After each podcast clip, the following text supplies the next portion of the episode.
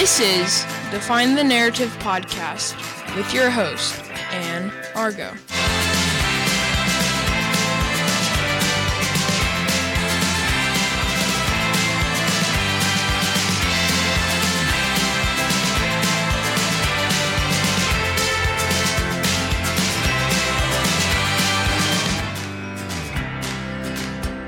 Welcome, everyone, to I'm so excited to say season two of Define the Narrative podcast.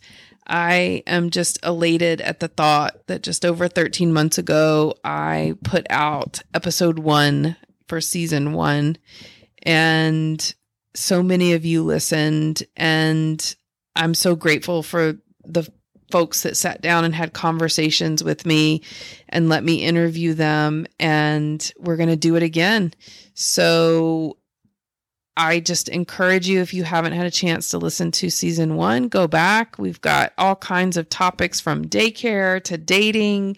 Um, there's an interview about this time last year that I did with my own 11 year old son that gives some insight into at least his perspective of being a child conceived with donor sperm and how he sees being in our family and just his perspective of things. We'll be sitting down again for our annual conversation next week.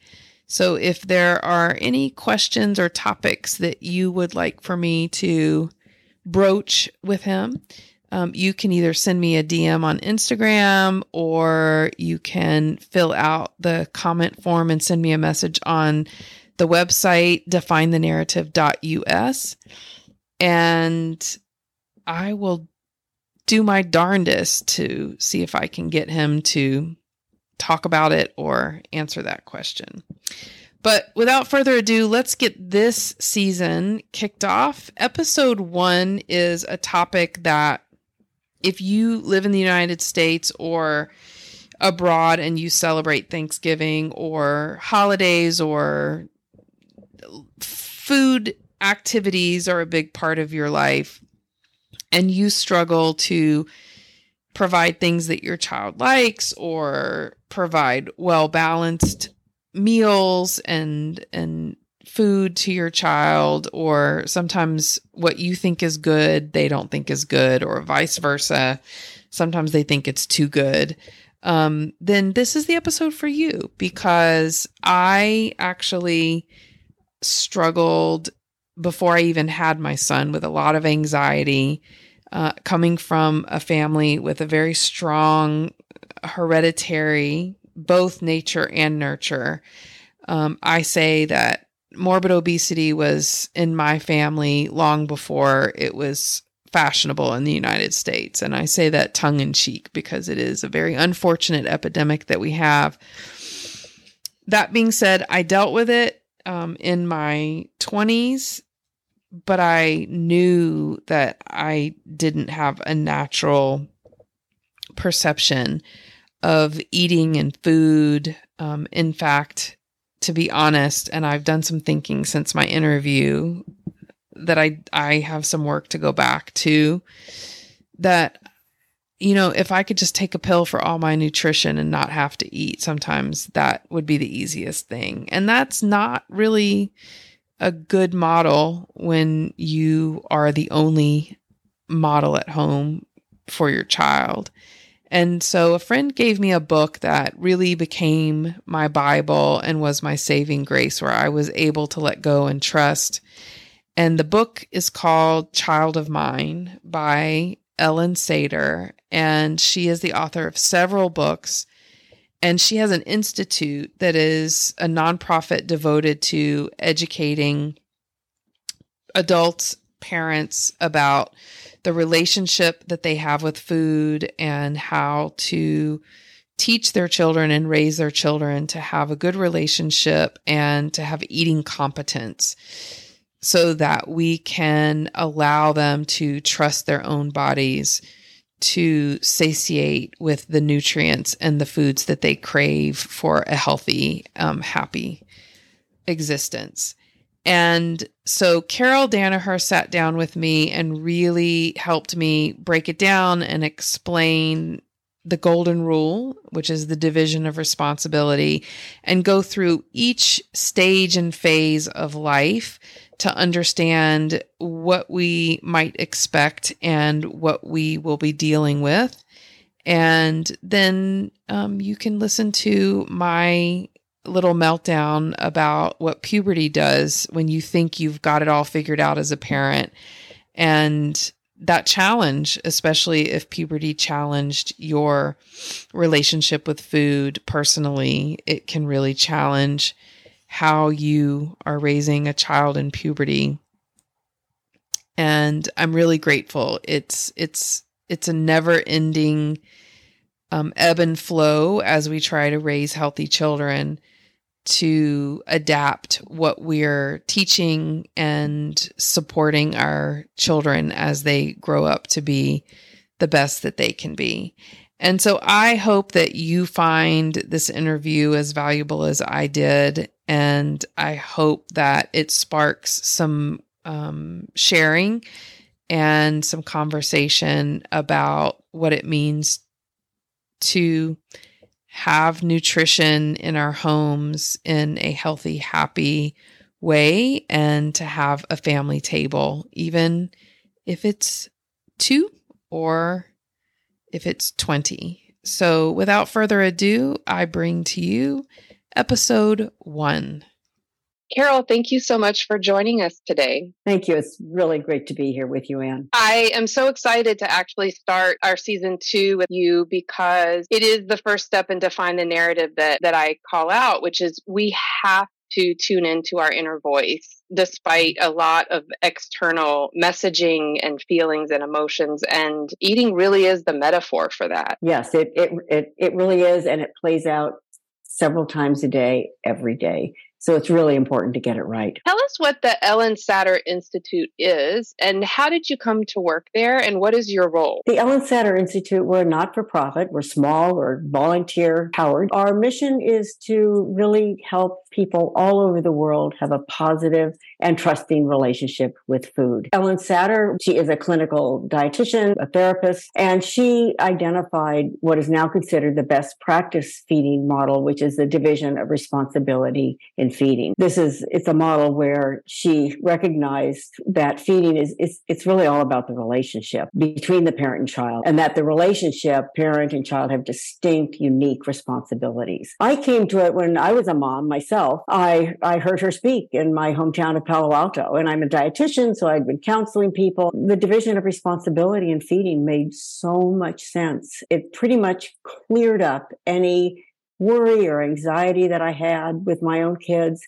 And then I continued to work with it to a pretty amazing extent in my work in public health. I began, because I was working so closely with Ellyn uh, in my work, then I was, I just joined the faculty and I'm on the board. So I'm, I'm heavily involved, very committed, and I'm just so happy to help other people learn about this amazing way to feed and and and for adults how to eat with our eating competence model. It really is a relationship which for our audience is a big topic. We mm-hmm. always are investigating relationships and the role that relationships have in the families that we create and challenge it sometimes. The perception of what relationships should be, I do believe that this audience is an open audience to think about how they're going to define the narrative of their relationship to food as a parent, as an mm-hmm. individual, as a woman, to their children. I myself come from a very long history of obesity. I was 400 pounds at one point. So for me, it's a very sensitive topic. And when I was pregnant, I was very concerned and adamant about not passing that on to my child. And I knew I was anxious about it because I know that I have a tendency to be controlling, which is what can mm-hmm. end up happening and it backfires, right? A friend of mine gave me this book. Her sister is a dietitian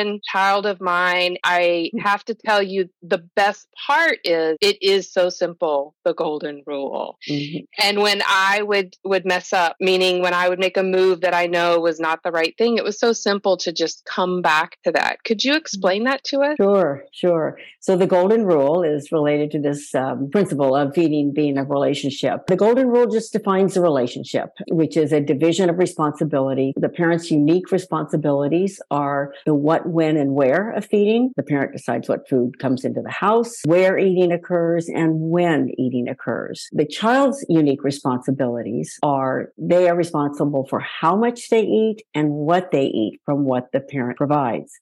And key to this is the term relationship. If the parent doesn't do the parent's job, it makes it very hard for the child to do their jobs properly. And the lines of responsibilities can get crossed. Parents can take over for the child by forcing them to eat more or less than they want or making them eat some of everything on the plate. Well, that's when the lines of responsibility get crossed and problems start then. And then the, the parent can also let the child take over some of the parent responsibilities by demanding to be fed, catered to with their food selection. And so it's a really great framework for assessing how feeding's going doing? Am I, you know, am I doing my responsibilities and am I letting my child do their responsibilities. It's a good visual. I mean, I can imagine it and I can think about sitting at a table with a child and imagining how that plays out. So it's kind of good to put it internally. Right. And we're going to talk about the early stages and, and mm-hmm. feeding of, of infants and newborns in a minute. For me, it really came into play once solid food and when I had a toddler and I really had to trust because I had to tell myself there's a certain part to my nature and nurture and a lot more mm-hmm. of my nurture that I needed to trust an expert in that, there is the idea of having family style eating, which is offering, right, the what and the mm-hmm. when you're going to have it. One example is, and it's funny because my sister and I actually, when we compare notes, she's like, I tell my daughter she must eat her broccoli before she has her dessert. And I'll never forget the first time my sister was visiting. And I want to say it was like a little chocolate muffin or whatever it was that was going to be the dessert. I put it all out there and my son started with the dessert and i thought my sister was going to fall over on the floor. It works because you know you're controlling what it is that you can offer and you know that whether they eat it first or last that's what they have right? And it's the same thing like for my child it was about you know the carbs and the pasta and the rice and more rice please more rice please. Mm. and and you know here's another tip and maybe you can share a little bit of some tips that people have offered. If you are strictly honest and you know you made more pasta, I remember talking to my friend that gave me the book, and I'm like, I'm going to be lying if I tell him I don't have any more pasta. And he's smart enough, he'll go in there and point to the pot. And I had to learn little phrases like, I'm sorry I don't have any more to offer you. There's no more mm. to offer for this meal. There's no more pasta. I can offer you this, this, and this, but there's no more pasta. So you're right. It really is something that you have to visualize, and you do might need coaching to figure out, especially if you have a smarty pants on your hands, right? How do you answer those tricky questions? Because there is a tipping point that you have to not let your child get to because it does work, right? And your child might test the limit. Well, children do test your limits. And I think the real test is on us the adult? And do we have the courage and the confidence to trust the child with their eating? And there are so many re- reasons to do this that are beneficial to the child. It does require this leap of faith, as I mm-hmm. mentioned, and especially for those of us, you know, and I can just imagine not not to belittle that I, I know that you know eating disorders and and issues with food and relationship with food is increased regardless of gender, but historically women it's a go-to trigger for mm-hmm. women. Um, so when it comes to eating and nutrition, what evidence of the competency models and what assurance do you give parents to trust? There are different types of evidence. There is a lot of clinical evidence of individuals who are using the model of uh, this division of responsibility and feeding. I'll treat eating competence separately. I can bring that in, but let's talk about kids for now, if that's okay. We know from clinicians it's career changing for them to work with these models because they have something that that that really applies to really anybody. It doesn't matter your income or your culture. The the division of responsibility supports the child's mother nature endowed drives. As humans, we have hunger and satiety cues. We seek out pleasure we love social connection and we are omnivores. I mean, all, because that helps us or prompts us to eat a varied diet and a varied diet helps us survive. And so does eating enough and it helps helps us survive. Imagine a model that can support the child in a very deep way versus very academic, oh, you need to have this many, you know, orange vegetables and green vegetables and half your plate should be vegetables. That ignores those drives. I mean, those are healthy. I mean, it's healthy. It's good nutrition. So that advice is good nutrition, but it is not helpful nutrition education for most people.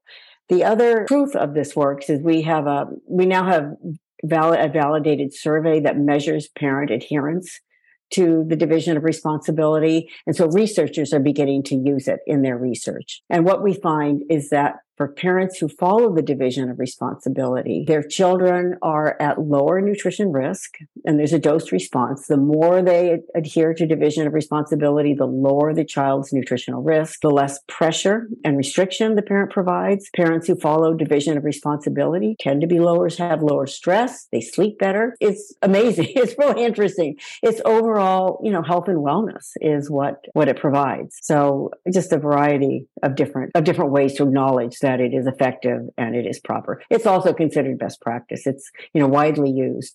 We have different, we have governments who are, that we advise to help them have consistent messaging. It really does take the weight off your shoulders. It does help you sleep a little better, especially when you see it working and you go to the pediatrician. Mm-hmm and the pediatrician is matching up to what you're saying. So I just want to get like to the ground for a minute for a real realistic look at it. What I got from it with a toddler was we're going to do family style and I needed to make sure that I was preparing new foods in different ways and multiple times and allowing him to choose not to eat it if he didn't want to and making sure this was a hard one that over a couple of days time i was i was making sure that i had something in there that would make it so that okay fine he eats nothing but pasta for 2 days but eventually he will be hungry enough and that that's okay. You're not you're not starving your child. It's a choice that they're making. Mm-hmm. and that was very helpful. Again this idea that you lay it all out and you let them pick and it really was fun because he wanted to have his own kitchen to start cooking he got to handle the utensils from the bowls in the middle of the table and choose. He started eating mm-hmm. Caesar salad, which a green vegetable. We did it as a family when I had my family visiting, and we hadn't even sat down to the table. And I honestly think it's because he wanted the tongue. yeah.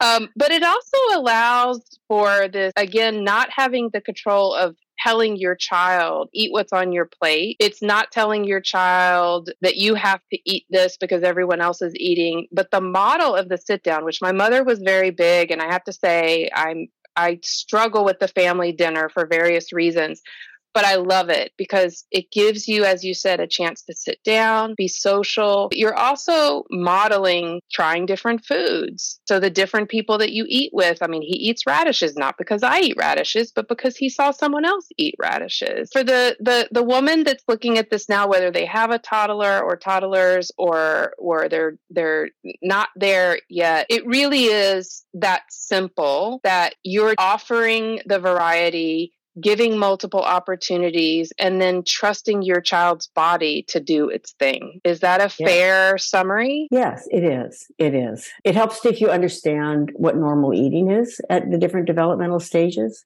For a toddler, parents need to understand that they are their mission in life is to become an independent person from their parent, from their parents. And this is why, you know, every word is no or, or, the answer to every question is no. And then they'll tell you what they're going to do. And the growth is slowed. So they're not, they're not, it's not like the first two years of life when growth, the rate of growth is pretty fast. So their appetite's not that great.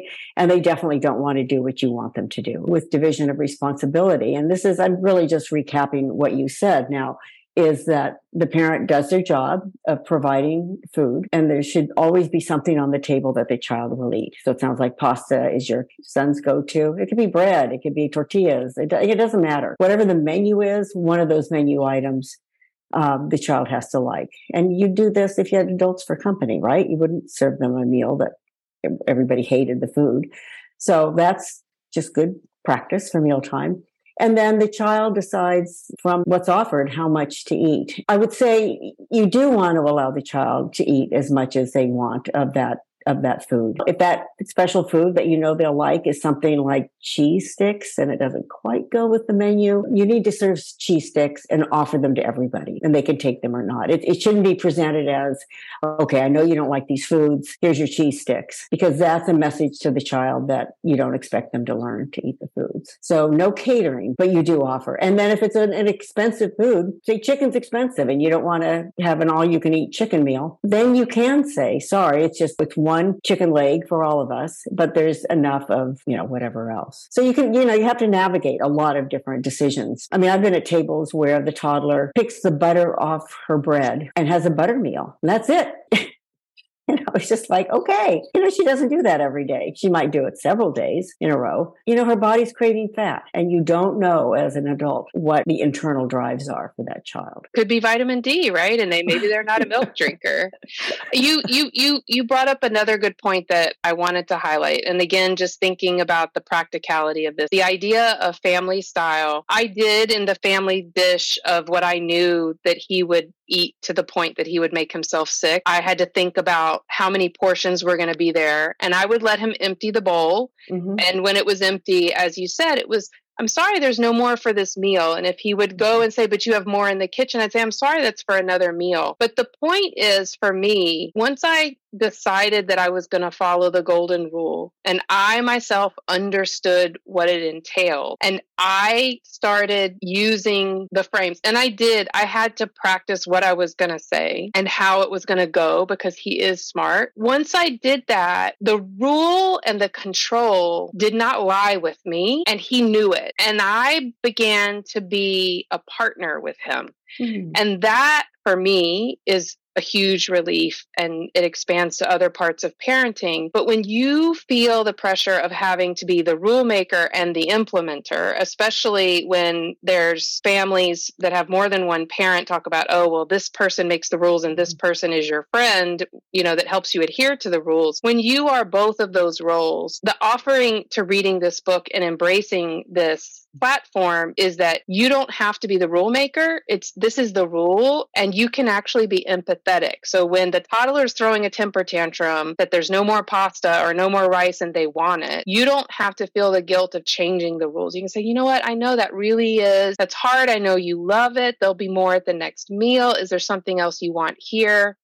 But you also brought up the cheese, and this was huge. And I know that there's going to be listeners right now that are just going to cringe when they say it. There's one menu, there's the family menu, and what is prepared is on the table. You're not a short order cook, and everybody gets a different meal every single time, which is why if cheese is going to be the go to, you need to put it on the table, even if nobody else is going to eat it, so that you're not making them feel like they're catered to. Yeah, there is one meal. Regarding the, the pasta, I would suggest every once in a while you let the child eat as much pasta, whatever that favorite food is. Let them let them eat as much as they want. If you can afford that, right? It's really good for children to know what their limits are. And we treat dessert the same way. Usually it's just one serving of dessert, but occasionally at snack time, put the package of cookies out on the tray and let them have as many as they want. What it does is it, it removes kind of that aura of, oh, this is a special food, or for pasta,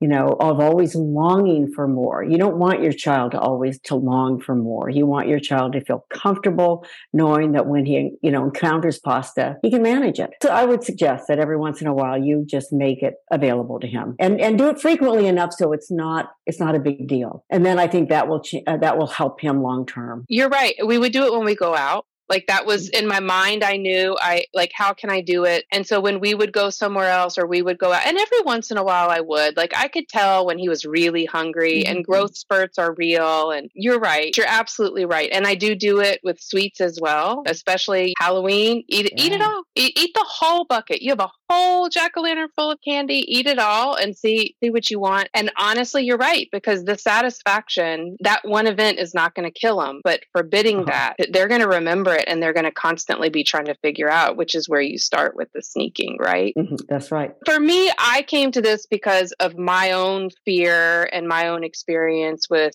compulsive overeating and my fear of my child being an overeater. Could be that you have picky eaters, right? Right. How does this work on the flip side where you offer all of these things and no matter what you offer, they're they're the opposite of wanting it all, but yeah. they don't want anything. Yeah, and they're both I mean both extremes are very challenging for parents. With the picky eater, for all children, I think you have to realize that the meal a, a meal time, the meal time is the classroom for learning how to eat. And if the classroom is pleasant, children learn better. And that's true at meal times too. For the picky eater, a pleasant meal time where they enjoy being at the table with, with the parents. And even though they just pick the butter off the bread for four nights in a row, if that meal time's pleasant, that picky eater will want to come back to the table. That process of observing the parent and learning and kind of being desensitized over time, that's all going to happen. And so what you, and also you need to understand pickiness is natural. Most kids eat just about anything until they're almost two and then it wanes. And picky eating is temporary. They're not going to be there forever. If you label your child as picky, if you start, if some parents will say, Oh, you don't like that, you know, you don't have to eat it. The more you talk about what they don't like and the fact that they're picky, the more they will incorporate that into who they are. And you don't want that. So you want to not consider it picky. This is just a normal process that children go through. It could take five years before they totally get out of it. 11 is pretty reliable for most kids. I mean, it's really long. They, they gradually add more foods in, but it, it's variable. Give your child the impression that you have confidence that someday your child will learn to like all those foods.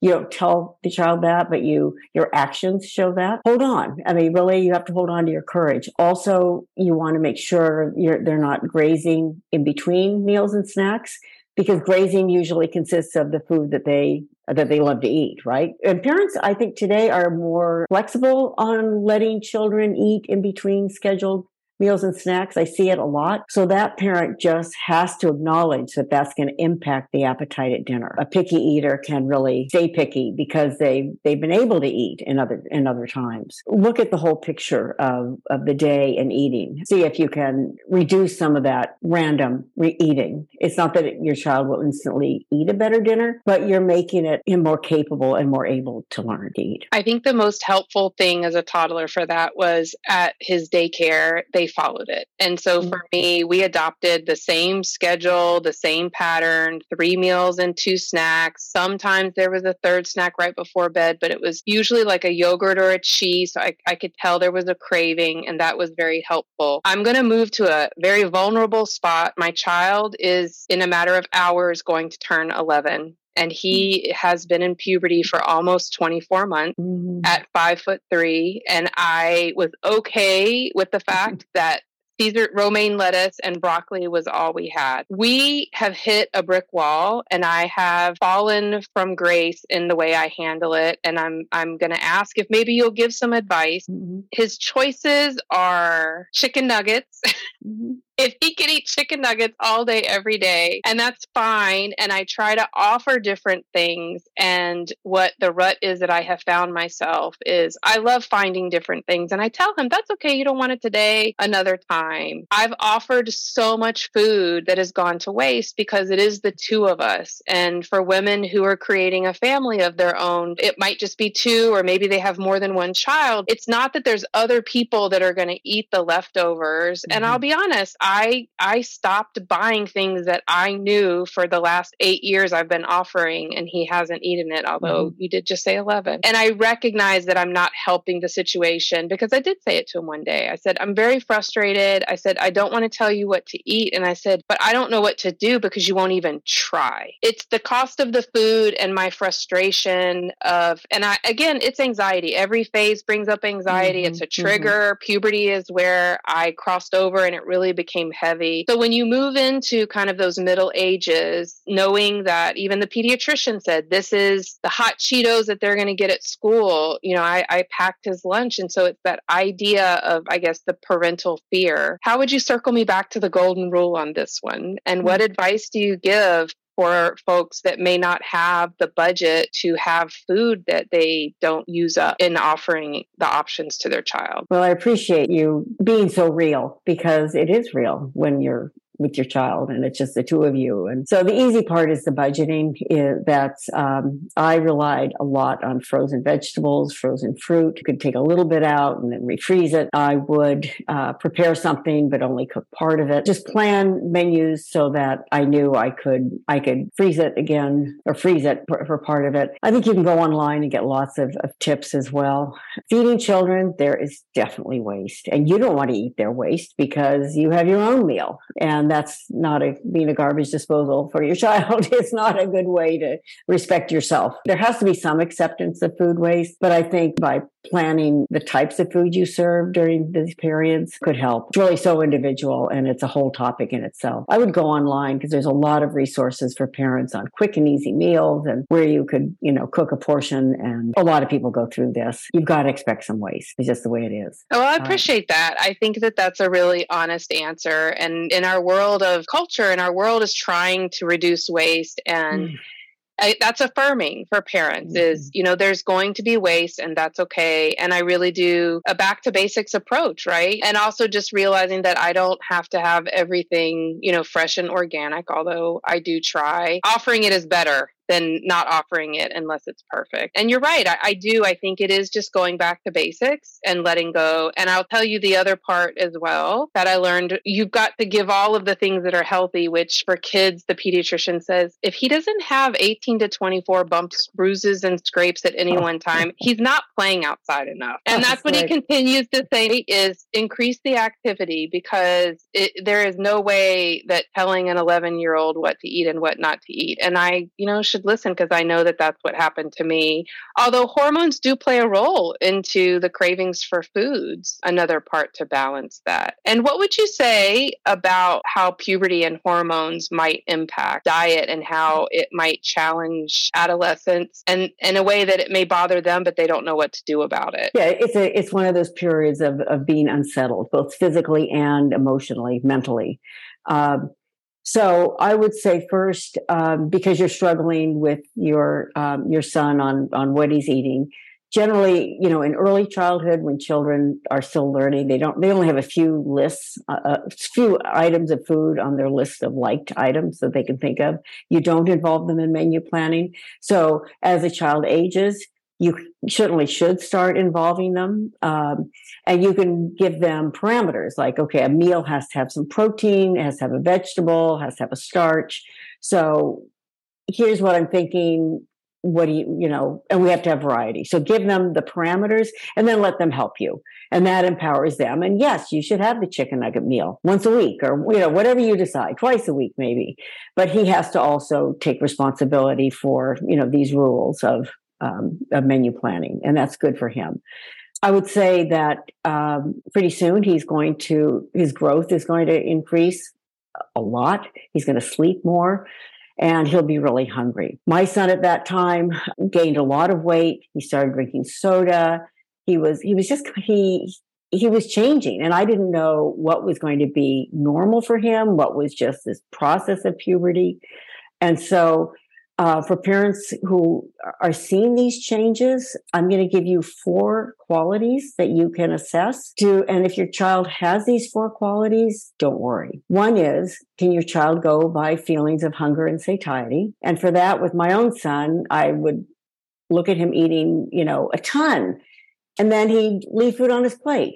So he knew when he was done. He didn't have to keep so that was one. Some days he'd eat a lot, sometimes a lot more. And that variety was reassuring to me, that variety in, in quantity. But mostly he ate a lot, but he had a stopping point. Does he feel good about eating? And if your child feels good about eating, that is golden. That is so great because if you feel uh, guilt and food is a really bad combination, leads to body dissatisfaction. So when I saw that, that really made me happy and that was reassuring. And can he learn to like unfamiliar food? And for my son, that was not a problem.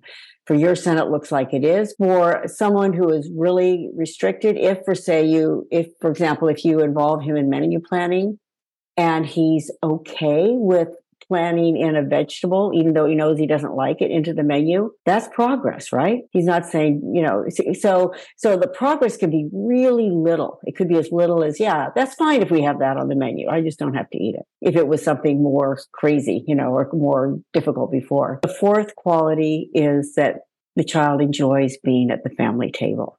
And that is enormous. And so, you know, four qualities. And so I looked at these qualities and found that my son had each of those. And then I just let it all go. I didn't worry. I continued meals and, you know, all of our habits, but I didn't worry about him. I mean, a lot of adults don't have all those qualities. And, you know, I want to acknowledge that. So it's not automatic.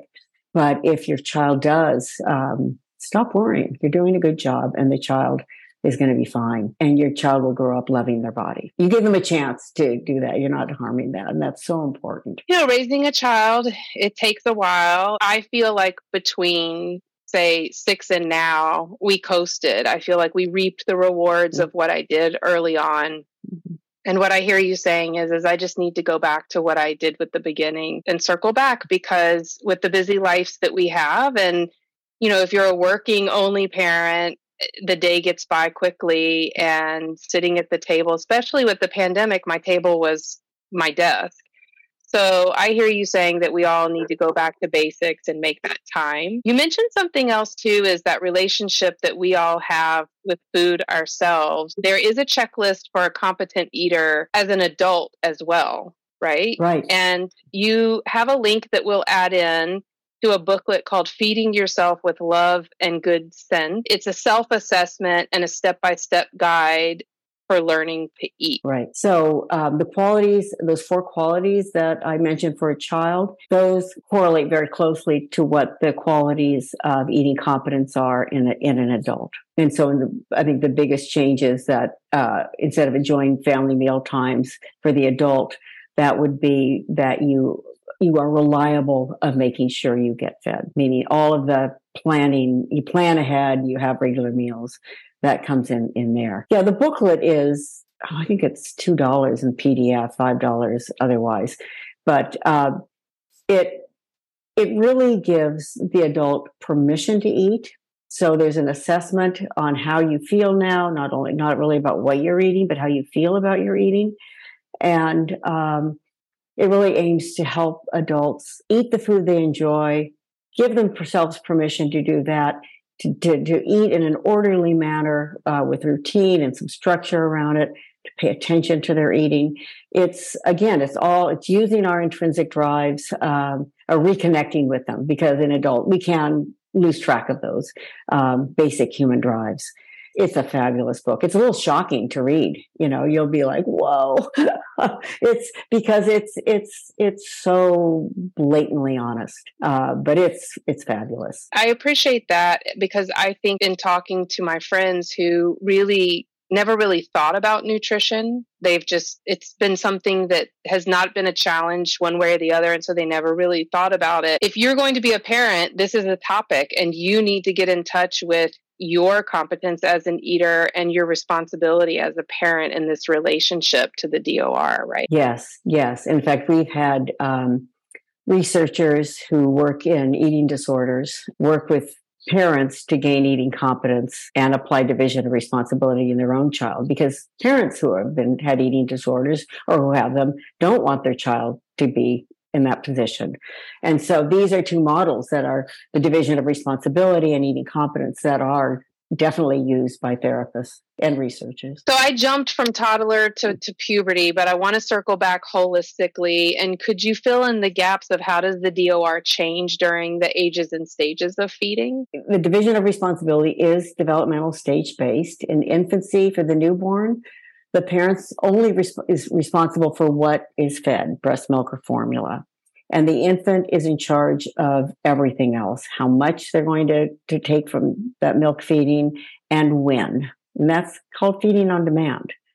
Uh, as the child, as the baby gets older and st- begins to start solids, the adult is still responsible for what is served. They begin to schedule those meal times, some meal solid food meals as the intervals between feeding, you know, expand and, and it gets a little more significant. Uh, and then the child is always responsible for how much they choose to eat and what uh, from what the parents served.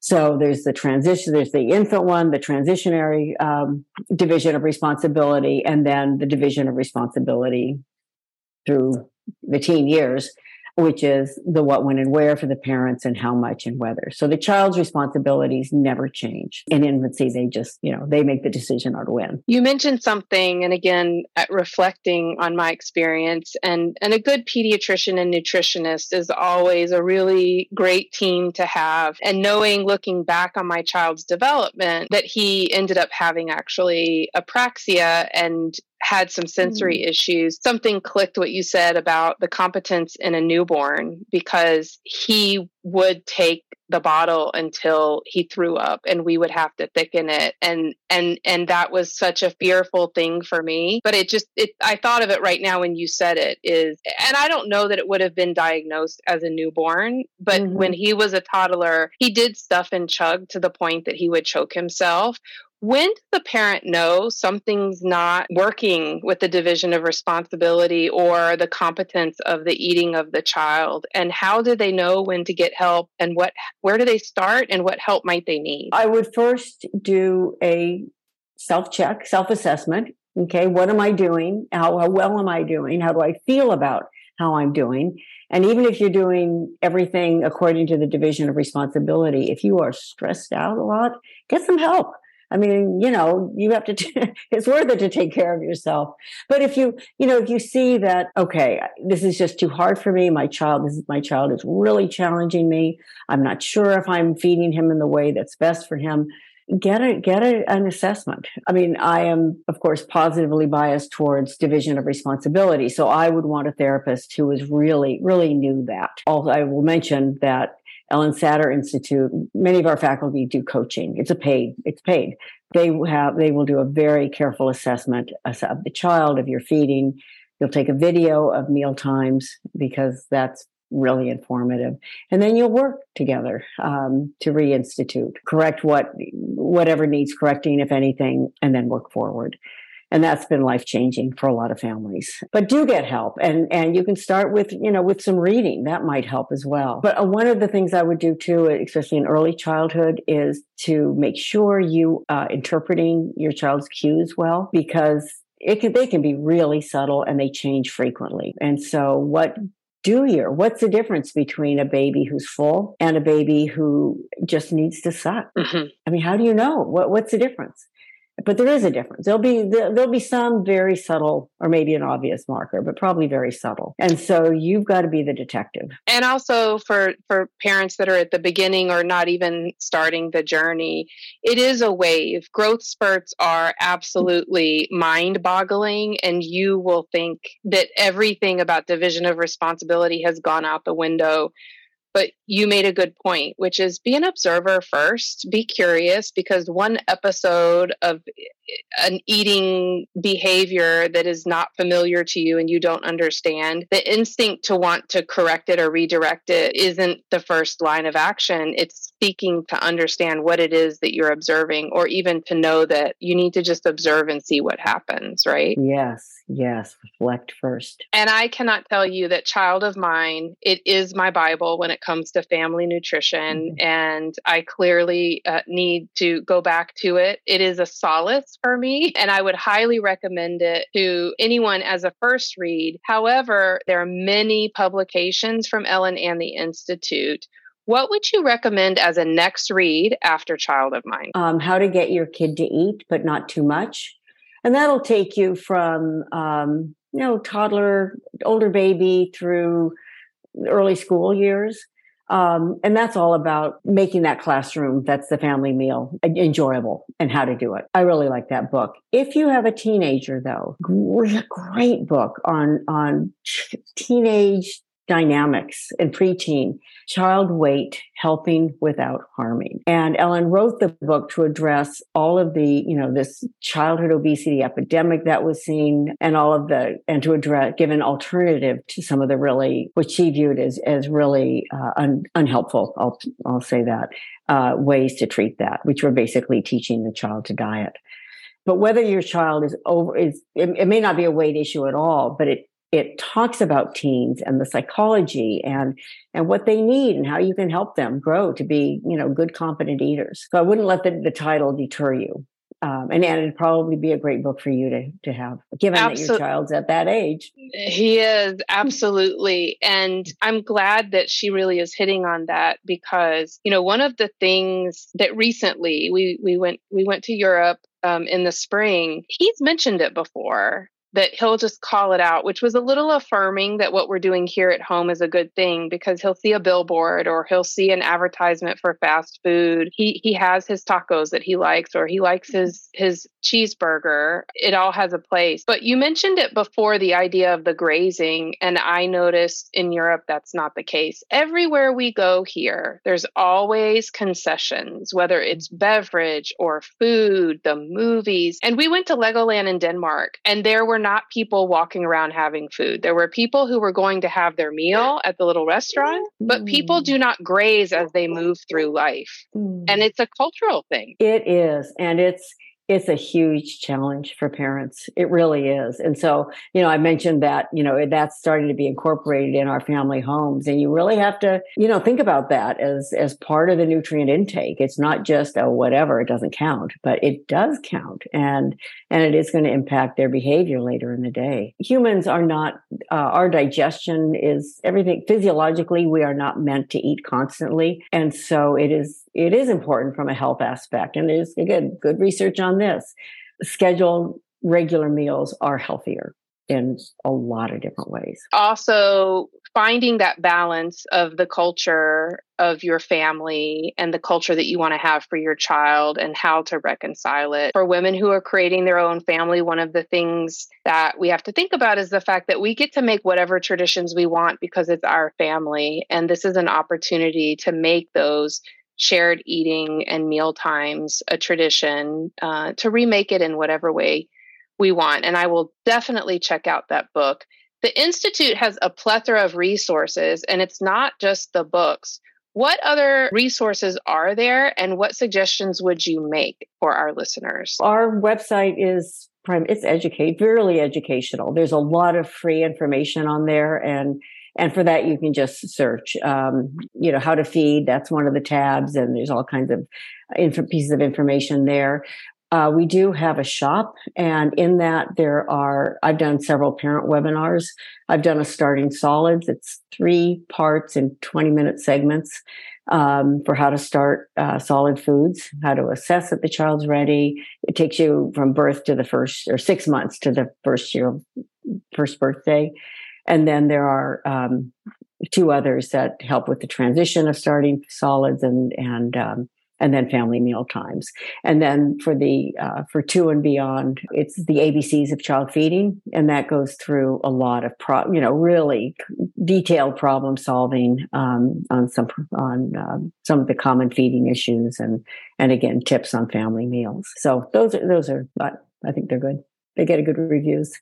So, so yeah, explore the website. It's it's a good it's a good place, and then consider you know you can also consider the um, coaching with a uh, an ESI coach. And you can always reach out and ask questions. You're very responsive and get back yes. to to anyone that inquires. Carol danaher thank you so much for joining us on define the narrative podcast. Nutrition is not easy and it is something that all parents need to pay attention to whether you realize it or not and you have a great mission that you are supporting. Thank you so much for joining us.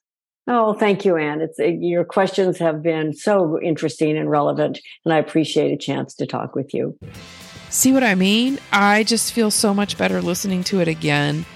I, Carol is just amazing, and I definitely am going to be reading over my vacation the next book.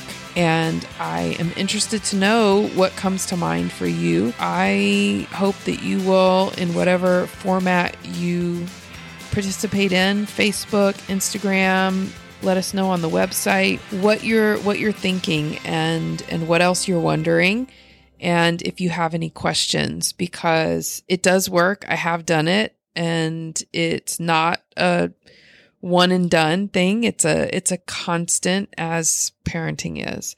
I wish you a happy, healthy, joyous, prosperous new year and look forward to having you join us for episode 2 of season 2 of Define the Narrative podcast. Enjoy. This is Define the Narrative podcast with your host, Anne Argo.